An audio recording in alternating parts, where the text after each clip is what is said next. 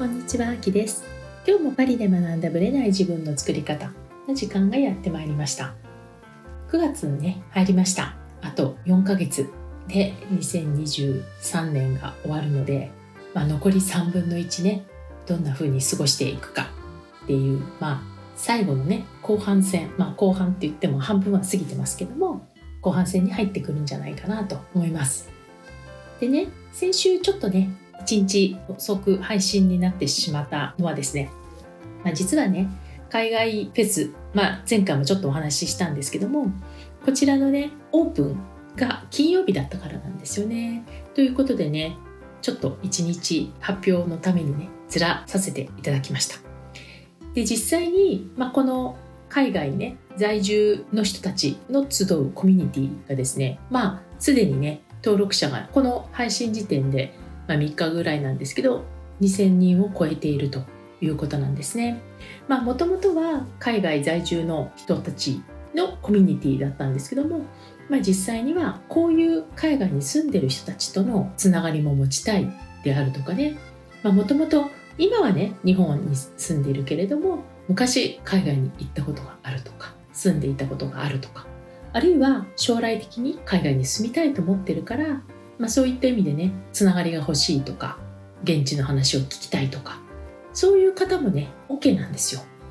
なので、まあ、もしよかったらねこちらのあの概要欄に入っているリンクの方からね是非参加表明をしていただけたらと思います。基本メールだけで入れるはずです。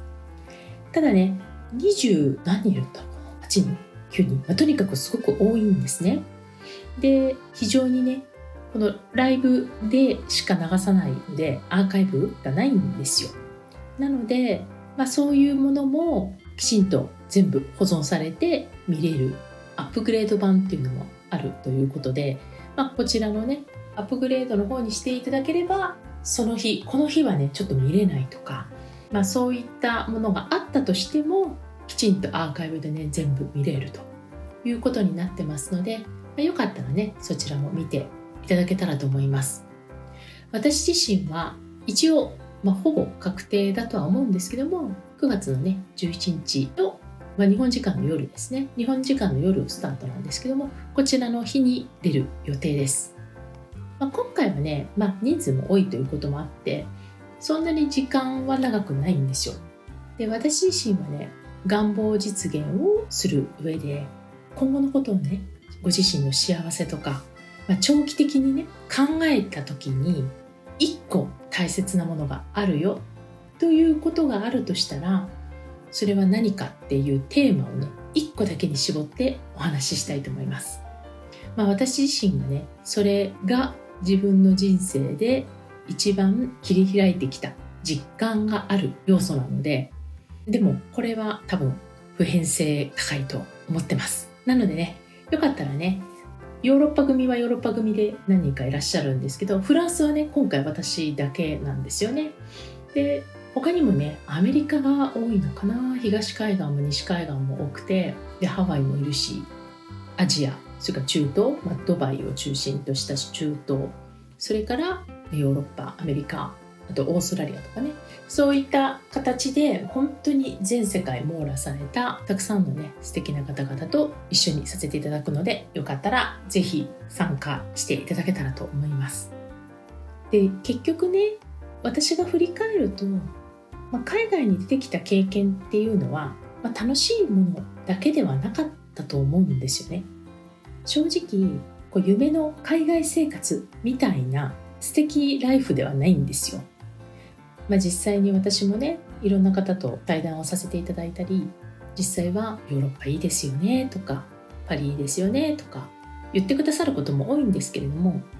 まあ、その裏にはねもうありえないこととか、まあ、日本じゃ考えられないようなことが山ほどあって正直生活をね一日過ごすだけでももうどっと疲れちゃうんですよ。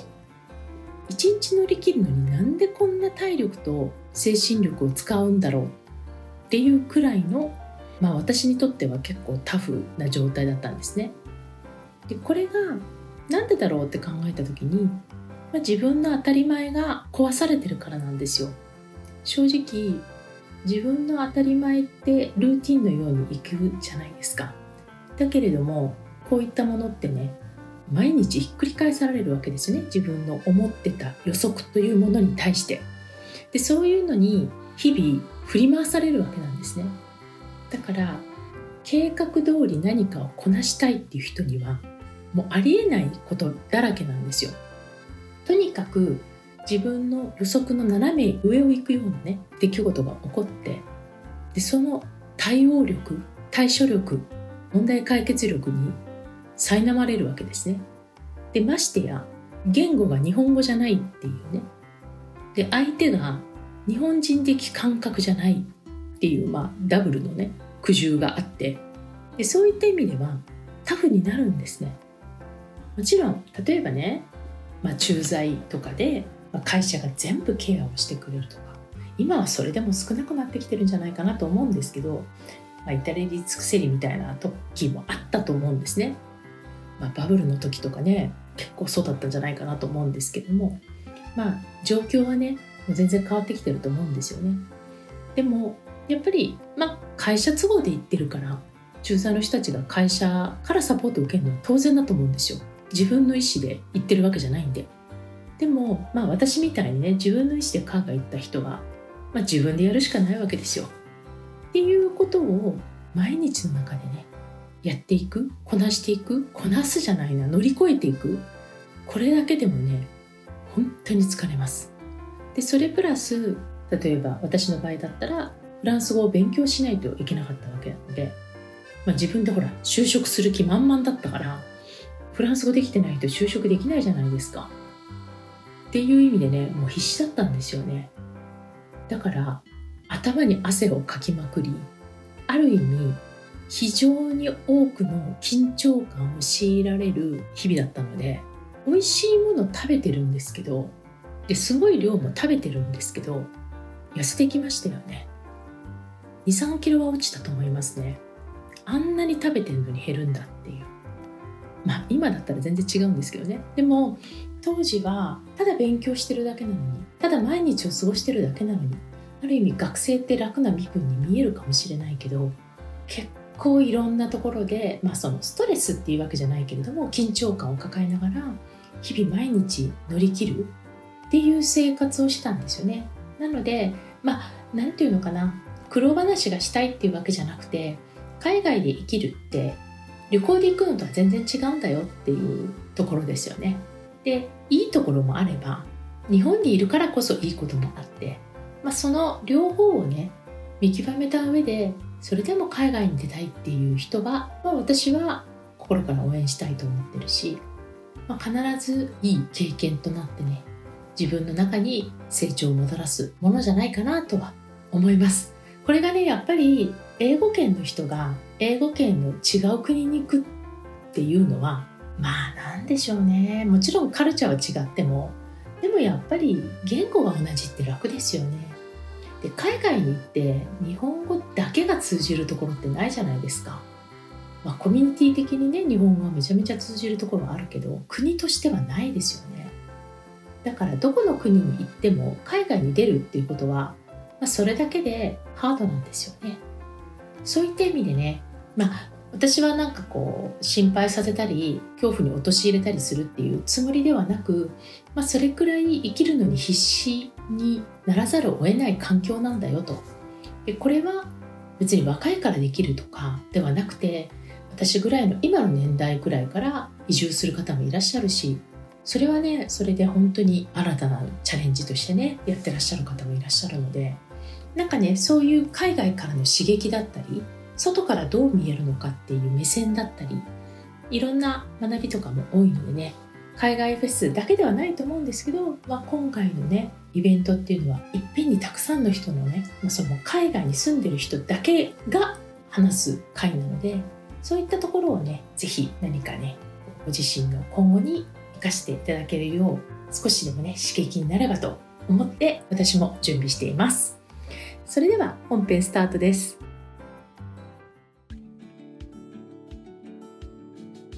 はい本編です。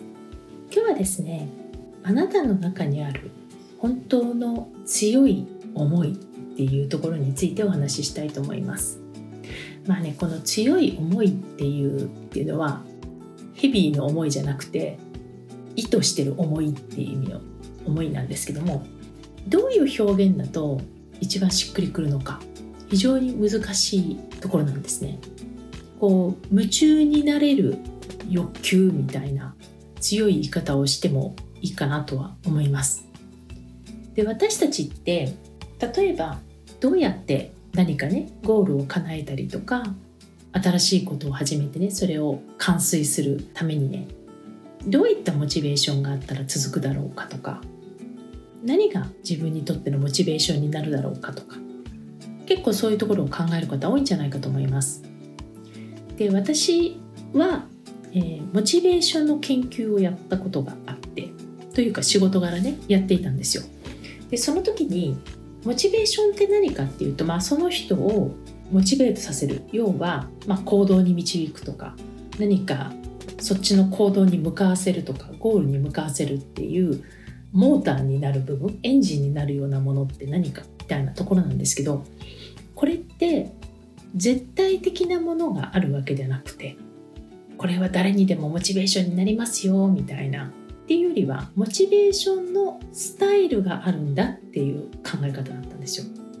もちろんね一般的にモチベーションがいつも100マックスみたいな人もいればいつも10あたりをちょろちょろしてるみたいな人もいると思うんですよ。いるかもしれないんですけどもそれはねあんまり意味がないと思ってるんですよ。つまり人によってそのモチベートさせるものがね対象が変わればね強さも変わってくるからそのどういうところにモチベーションがあるかっていうんであってその高い低いはあんまり関係ないなと思ったんですね。例えばある人はお金っていうのがネックになるとすんごい頑張る人がいる。例えば給料が高くなるよ。って言ったらすごく仕事に前向きになる人もいれば給料上げるよって言っても全然なびかない人もいるんですね。でこれっていうのはお金がその人の動機づけとしてどうなるかっていうのであって人によって全然違うんですよ。で最近は傾向として、まあ、特に若い方なんかはお金でこうモチベーションが、ね、めっちゃ上がるとかっていうのと別世界の分野例えばお休みとか福利厚生がある方がその仕事に前向きになるっていう方が多いという話を聞いたことがあります実際に統計としては分かりませんただ少なくとも私が育った昭和とはまた全然違う価値観なんだろうなというのがあります。人によっては競争の環境に置かれると頑張る人もいるしあるいはそのこれを達成しようというのがあると頑張る人もいるし。そうかといえばみんなと仲良くなれるとかねあるいは、うん、チームでやることがモチベーションになる人もいる、まあ、そういうねそのスタイルっていうのが人それぞれ違うよと、まあ、それが、まあ、人によってねプロファイリングとして出てくるっていう形で考えてましたなのでモチベーションってどうやって上げたらいいですか？っていう質問には答えられないんですね。っていうか意味がない。あなたのモチベーションは私には分かんないと。だからどうやってモチベーション上げたらいいですか？っていう質問はモチベーションを上げるモーターエンジンをこうガーッとガソリンを入れるっていうことももちろんゼロではないですよ。やっぱり誰かと会った後すごい元気になったりモチベーション上がったりするじゃないですか。なので人様からねエネルギーをもらって、まあ、要はガソリンを注入してモチベーション上がるってことはあると思いますただモチベーションを上げなきゃいけないくらいのことって実は大したことないんですね。正直あなたはわざわざモチベーションを上げなきゃいけないくらいのものに取り組んでるんですかと。それが本当にやりたいことなんですかと。本当にやりたいことというのはモチベーションを上げるとか上げないとかそういう次元ですら考えないものじゃないかなと。と思うんですね私は。なのでモチベーションをどうやって上げるかとかあんまり意味がない話じゃないかなと思ってます。ではねあなたにとってどういうのがモチベーションになるのかって、まあ、モチベーションって言葉をね、まあ、ちょっとここは一旦脇に置いてどうやったらモチベーション関係なく動けるかっていうのを考えた時によく言われている言葉が、まあ、これ英語だとねバーニングデザイアっていうんですね、まあ、燃えるような欲求ですよ。もう要はいても立ってもいられないくらいの欲求ですよ。これなんですね。でこの欲求をどれくらい自分の中で持ってるかによってその自分のゴールに向けた時にプラスになったりするっていうことなんですね。まあ燃えるような情熱？情熱って言葉が近いのかな、まあ、夢中になれるような情熱、まあ、こういったものです正直ね。でこれって私自身は自分の中で見極めていくしかないんですよ。あなたにとっての燃えるような情熱って何ですかと。でこれをね自分のゴールにセットにするっていうあるいはゴールがそれそれになっているだからいやいややるとか義務でやるとかそういうものではなくてこの燃えるような情熱があなたの中には必ずあるんですよ。何によって発火するかは人によって違います。だけれども燃えるような情熱っていうのはあなたの中に必ず存在してます。死んでないです。ないっていう人はいないです。ただないと勘違いするくらい分かってないかないと勘違いするくらいご無沙汰してるか。どっちかなんですね。だけれどもあなたの中に眠ってるのは確かなんです。まるで、まあ、イメージ的には休火山のようですよ。お休み中なんですね。活火山じゃないわけですよ。だこの休火山の状態を自分で認識してま活火山にしていくっていう感じですね。でこれをやるだけで全然行動ができないとかそういうの言わなくなります。でじゃあねどうやって見つけたらいいかっていうともちろんその人の価値観であるとかねやっぱり同じゴールでもどういう価値観によるかによってこうルートが変わるじゃないですか。同じビジネスをしたいって言ってもお金にモチベーションがいく人と人とのつながり例えばお客さんとのつながり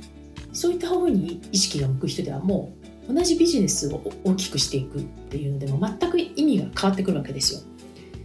じゃあこの燃えるような情熱っていうのを休火山の状態をねどうしていったらいいかこれはね一言でねなかなか言えないところはあるんですよ。一言で分かるレベル感のものだったらとっくに分かってるじゃないですか。なのでまあちょっとしたねヒントを今日はお話ししたいと思います。でまずね考えてほしいのはあなたのパッションは今どこにあるかと情熱ね自分が本当に好きで好きでたまらないこともしお金にならなくてももっと言い方すると時間の無駄になっちゃったとしてもやりたいと思えることですよ。つまりねよくこう制限がなかったら何をしたい？これも一つの質問なんですけど制限がありまくっててもやりたいかっていうのも一つの質問なんですね。お金が儲かるから時間ができたらこれって条件付きでパッションがあっても意味がないんですよ。発火しませんこれでは。むしろ制限つきまくっててもやりたいって思えるかどうかの方が発火点の要素は強いです。なのであなたが今やりたいっていう思えるものが実際に時間がなくてもあるいはお金にならなくてもやりたいことか。これはね是非見てほしいと思います。これはね一つの目安になります。私自身はやっぱりお金になるとかならないとかももちろんその条件を考えてたわけではなかったんですけども、まあ、自分で起業したいとかビジネスをしたいって言った時に最悪の状態だったんですね。最悪の状態というのは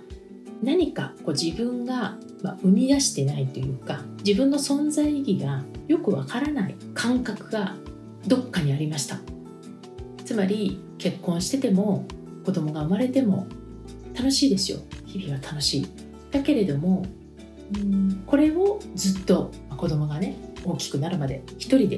一人でというか子供が大きくなるまでずっと十何年間やり続けたいかということで考えるならば正直ノーだったんですよ。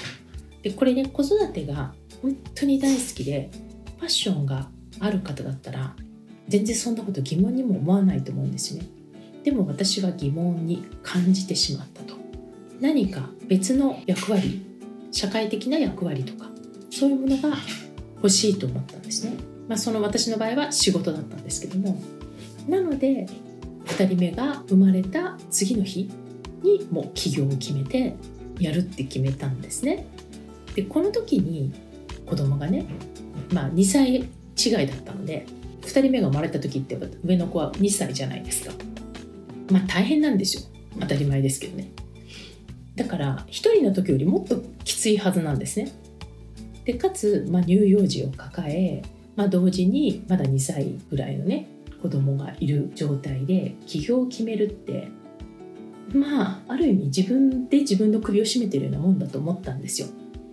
でも私のそのバーニングデザイアっていうんですかねそのパッションっていうのはそういう社会的なね要は母親でもない妻でもないもう一人の自分っていうのが欲しかった。でこのためだったら何でもやるって思ったんですね。まあ好きなことそれが仕事になればなおさらっていう感じで。だから私の中では全然疑問にも思わなかったって感じですね。だから正直、まあ、当時はねちょっとあのクライアントさんには話をしたんですけど当時はまだこうブログしかツールがなかった時代なのでブログをとにかく書かないといけないみたいな感じでじゃあブログを記事としてね貯めていくためにはどれぐらい記事を貯めた方がいいのかと。か、まあ、そういうのを全部調べたわけですよ。そしたらブログってやっぱ書いたら書いただけ検索で上がるからやっぱある程度の数がないとまずいと。で当時はね今と全然違いますよ。事情はね。当時はね数いっぱい書いても大丈夫なノリだったんですよ。なので私の中で100記事を書くっていうのを決めてでせっかくなら1ヶ月で書くって決めたんですね。つまりま1日3記事は書くって決めたんですよ。ちなみに血のみ子と2歳児いますからね。ででも全然苦じゃなかったんですよ。正直。この感覚分かっていただけますかね。このためだったら何でも時間を割くって決めたんです。自分の睡眠を割いてしまったとしてもです、まあ、正直私のチャンスは子供が下の子供ね赤ちゃんですよ。赤ちゃんが寝てるタイミングしかなかったんですよ。で上の子は保育園っていうレベルじゃないんですけど、まあ、保育士さんのとこに預けていて週2日半かな預けてたんですよ。だからこのタイミングでかつ子供が寝ている時っていうのが勝負だったんですね。でその間にいかに記事を貯めていくかいかにちょっとした合間に記事のアイデアを考えるか。これね条件じゃないんですよ。このバーニングデザイアでしかないって。ここが分かるとただ行動しなきゃいけないとかそういった観点とは全然違ってくると思います。自分のバーニングデザイアがあれば見つけてしまえばそこにゴールがひっつけば必然的にあなたは動く。つまりモチベーションはいらないということになります。ということでねこういう質問だけ以外の観点からねワークもいろいろありますけれどもご自身のこのバーニングデザイアであるとかパッションとか、まあ、要は時間と関係なく条件と関係なくむしろ条件が悪い状態でもやりたいことかどうか。でここにないって決めつけるのはやめましょう。ないはずはないです。なのでちょっとずつちょっとずつこう井戸を掘るようにね忘れちゃってるものだとしたら井戸を掘るようなね感じで優しく探ってあげてほしいと思います。見つからない私はダメだっていうのは井戸を途中まで掘ってもうやめたっていうのと一緒です。1メートルとか30センチ下に水があるかもしれないのに勝手に水がないと思い込んでしまってるのと同じです。ということでねあなたのぜひこの夢中になる強い思い願望そういったパッションですよね。ほっといても何が何でも燃えいけるような燃える情熱っていうものをぜひ日々の中で意識していただけたらと思います。それではまた次回お会いしましょう。ありがとうございました。いつも聞いてくださりありがとうございます。この番組は日本時間の毎週木曜日の夜配信されています。同じく木曜日日本時間22時から30分。Facebook グループのパリ式願望実現ラボというコミュニティで中間ワークのライブを行っています。こちらはノート術の実践ライブパリ式願望実現するためのマインドという願望実現が加速するコミュニティです。アーカイブでももちろんいいのですが、ライブで参加されるとより効果が高いとの声をいただいています。時間が合う場合はアーカイブよりライブでぜひご参加ください。参加されるとノート術の教科書というプレゼントや他の特典もついてきます。パリ式願望実現ラボは概要欄のリンクからぜひご参加ください。よろしくお願いいたします。